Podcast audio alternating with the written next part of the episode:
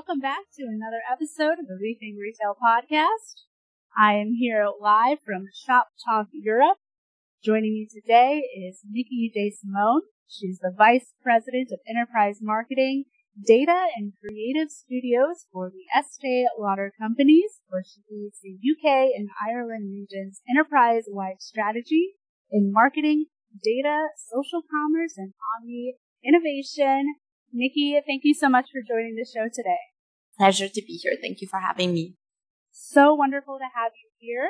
Um, and I know you are about to be presenting in a panel in just a short while. Yes. Very exciting.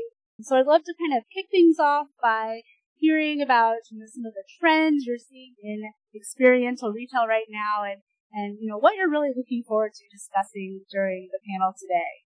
Absolutely. I'll give you a, a sneak peek. So today we're going to be talking about really the importance of experiential marketing. And as we think about the amount of choice that the consumer has in content that they're seeing, we as brands need to give our consumers a reason to stop and engage with both our entertainment, our content from an education perspective. So we provide an experience and not just a shopping transaction to do this well, we believe, you know, in the personalization of those experiences. So they're relevant and personalization of content. So it's mm-hmm. meaningful.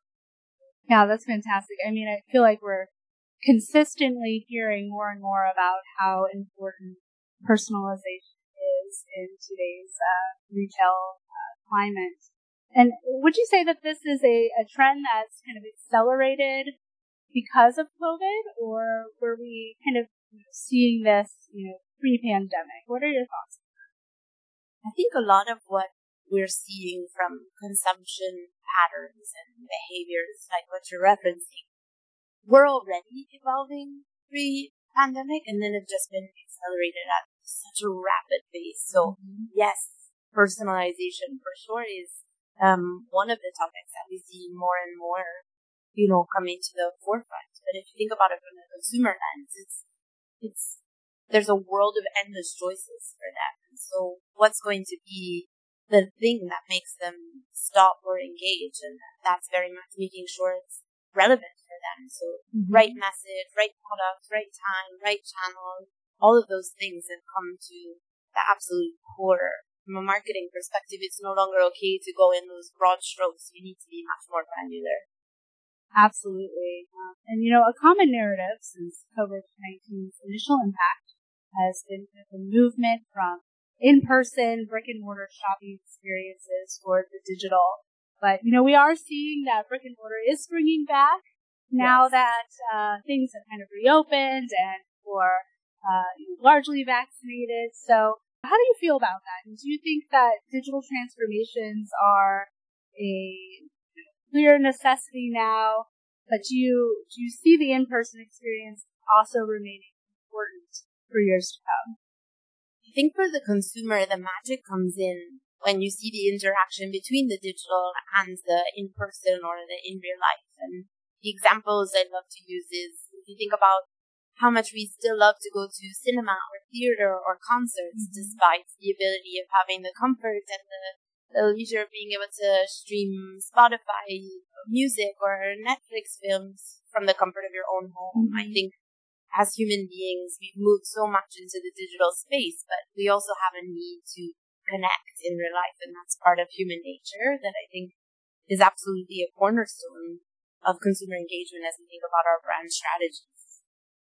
Absolutely, yeah. Um, you know, watching a concert on television is uh, just nothing like being there in person. so as much as we say we want to live in the digital, um, there will always be a need for uh, physical experiences. Leading from that question, I did want to know, so what aspect of the modern consumer would you say most demands this kind of omni-channel approach? So we're talking about the digital and brick and mortar. So it's really just becoming this like a seamless blend of both of these spaces. I think from a consumer perspective, the expectation is different? We, we've almost as brands and different retailers and different media content, etc. We've we've changed and trained the consumer to think differently and, and behave differently. And that's very much a, a part of what's underpinning the need for this omni approach. You know, it's not enough anymore to just show something or, or explain something. They want, consumers want to see it and feel it and particularly in beauty and with our beauty brands. It's an emotive purchase. You, you buy a fragrance and you, you spray it and you feel something or you put on that lipstick and it makes you feel something. And that's really hard to translate into a completely digital only approach. And so finding the blend between the two is not just something that's a, a, nice to have. It's something we absolutely must do. In into the future, it's going to be even more important for us to connect with the consumer across all channels. Mm, absolutely. You know, beauty itself, I feel like, is kind of really leading the pack when it comes to, you know, meeting consumers across all channels, especially when it comes to reaching them through digital and social commerce. Beauty has kind of uh, been at the forefront of that. Now we're seeing that expand into other retail categories. But so I did want to know. So how is Estee Lauder uh, incorporating social commerce into its sales and uh, marketing strategies? You know, when I think about social commerce, I, I think about this convergence of community and content and commerce being our way forward. And so social commerce is about bringing that ecosystem together and being able to take what might live on one channel and transcending that across channels.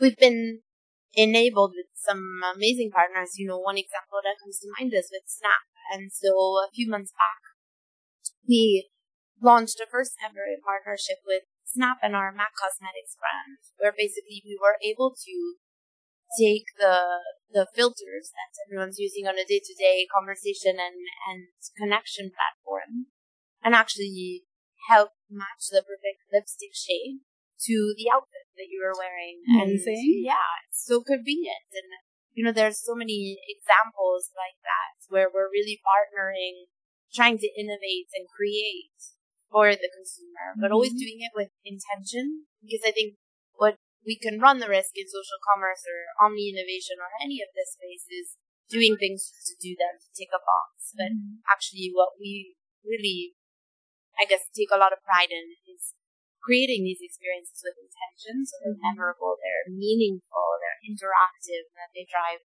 long term success for mm-hmm. us as brands and long term relationships with our consumers. Absolutely. As you mentioned, you guys are doing some amazing work with uh, AR technology. Um, have you seen a, a direct lift in sales uh, incorporating those, those innovations? So, as a, a portfolio of brands, and you know, our our history takes us back. You know, we've long long been investing in the power of digital. That, that was setting up sites for mm-hmm. shopping beauty before people even thought that that was going to be a thing. So we continue to see a very, you know, exciting future in the digital space. And we know that when we combine the right content with the right experiences, that it does deliver mm-hmm. some amazing business results for us in new consumer acquisition or giving consumers a reason to come back more frequently or ultimately helping us drive brand loyalty. That is fantastic to hear. So, Nikki, I do want to know, so leading the UK and Ireland in enterprise-wide strategy for marketing and data and social commerce and omni innovation. Uh, it has to be a huge task. Um, so what are some tips anyone might apply or, you know, any that have helped you in uh, particularity to segment and overcome major challenges within these very, very complex systems? You know, what, what springs to your mind when it comes to approach?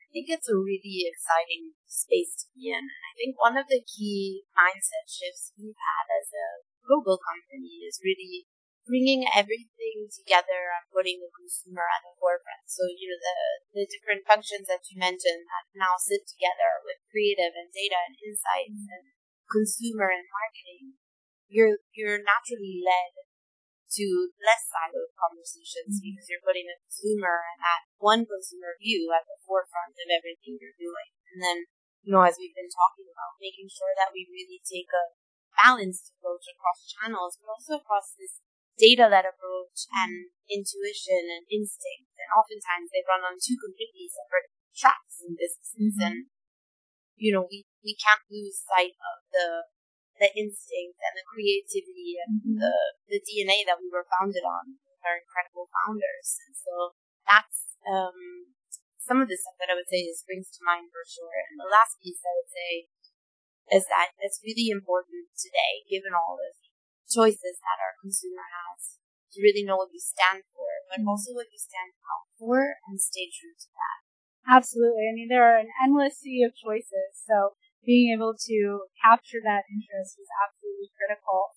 Um, and you know, you, you touched upon data. So where do you see data as being, you know, leveraged the most critically within these omni-channel transformations?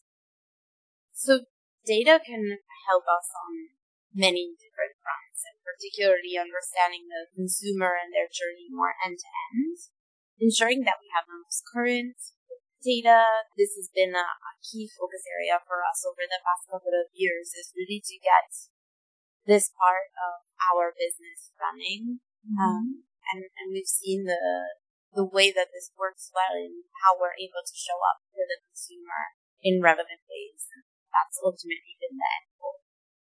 Absolutely. So you know, delivering these new digital assets to customers uh, within omni-channel transformations naturally has to require an abundance of creativity. So I wanted to kind of end on just kind of picking your brain and seeing, you know, where does creativity shine for you? I love this question.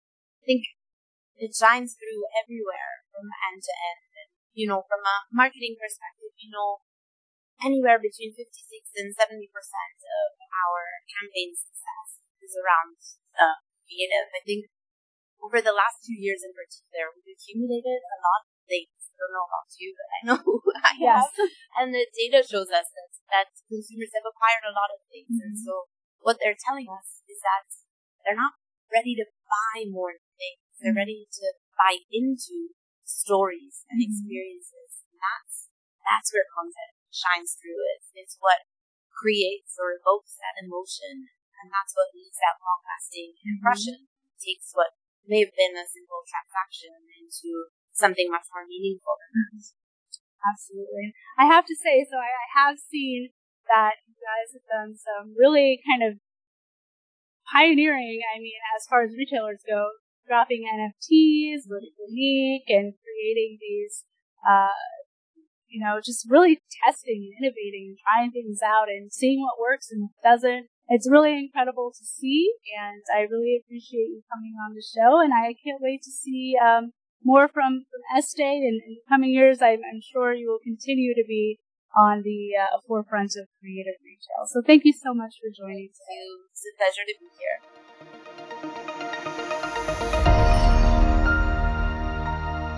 Thank you for listening to the Rethink Retail podcast. Don't forget to join us next week for another episode. And if you're interested in being a guest on the show, apply at rethink.industries slash podcast guest. That's rethink.industries slash podcast guest. Follow us on Twitter at rethink underscore retail and show some love by subscribing, reviewing on iTunes podcast app. Until next time.